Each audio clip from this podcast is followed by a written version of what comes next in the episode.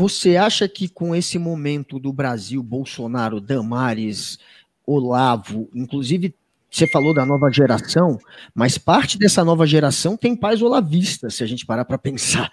É, enfim, você acha que esse momento agora está mais difícil, está mais complicado falar de sexo? Você acha que o brasileiro está dando um passo para trás com relação a isso? Educação sexual na escola, por exemplo, está tá cada vez mais difícil você ter escolas que adotem é, a educação sexual no currículo, ainda mais agora com Bolsonaro na presidência.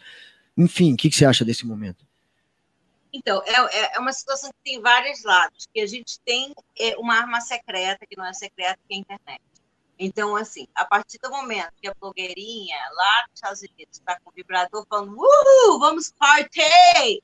A outra tá, vamos party, festar também, entendeu? Então, é, o que é tempo real hoje, o que demorava, eu lembro quando eu fui morar no Brasil, eu sou chilena, mas criada nos Estados Unidos, quando eu vim morar no Brasil, uma música demorava seis meses Agora é tudo muito rápido, então eu, eu me lembro, eu sempre penso no seguinte exemplo: no momento que é, é, a, a, a, a, a Caitlyn Jenner saiu, que era aquele que, era o, o, o que fazia parte dos Kardashians, aquele reality que é. Né? Ela, ela assim, naquela entrevista 20, é, 2020 com a Barbara Walters, que foi icônica, de duas horas, falando sobre sua transição a, a, a, transexual, a ser transexual.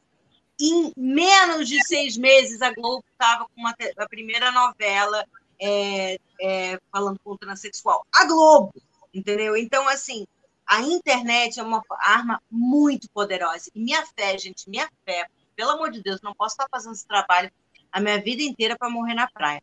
A minha fé, de verdade, é que essa internet e essa onda, por isso que eu não tenho problema em que a galera fale demais na internet, é, bata toda essa outra história, entendeu? Porque para mim não tem bancada conservadora certa diante da rede, entendeu? Tudo bem, você tem razão.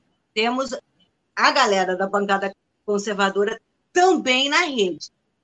Mas é a juventude, tem um, tem um momento ali na, na juventude onde você pode ditar uma regra. Se tiver suficiente gente naquele momento, antes de ou virar a casaca, alguma coisa assim, se tiver um movimento bem forte ali, eu acho pode ser que dessa vez a gente ande mais um pouco com a questão da sexualidade, eu acho que avança um pouco sim, cara.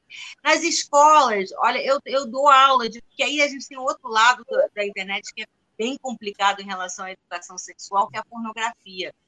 Não tem nada contra a pornografia, já trabalhei na Sexy Hot, já tive programa na Sexy Hot, etc. É, mas a pornografia não é educação, é entretenimento, né, gente? Então, hoje a gente tem, é, até os 14 anos, 99% dos adolescentes já têm entrado em contato com a pornografia, e não é um peito e bunda que vocês dois tiveram que fazer uma onda para roubar uma Playboy. Não. É um absurdo. Ou fazer uma vaquinha para comprar né? a Playboy. Fazer um lance com jornaleiro, aí demorava duas semanas para chegar, era tudo um negócio para você ver o quê? Pediu um amigo do ensino médio que era maior de idade para comprar, porque a gente não podia comprar. Né?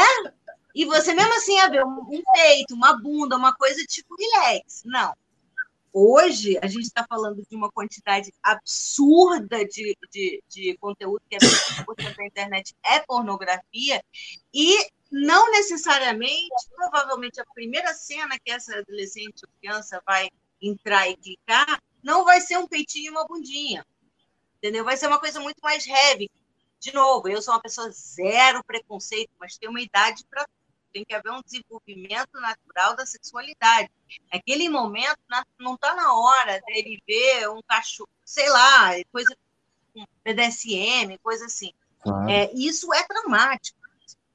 E uhum. o pior, gera um vício. E com streaming, o mouse entra direto aqui na sua veia, então você quer cada vez mais ver coisas mais diferentes, mais bizarras, e muitas vezes você nem tem tesão, mas você precisa.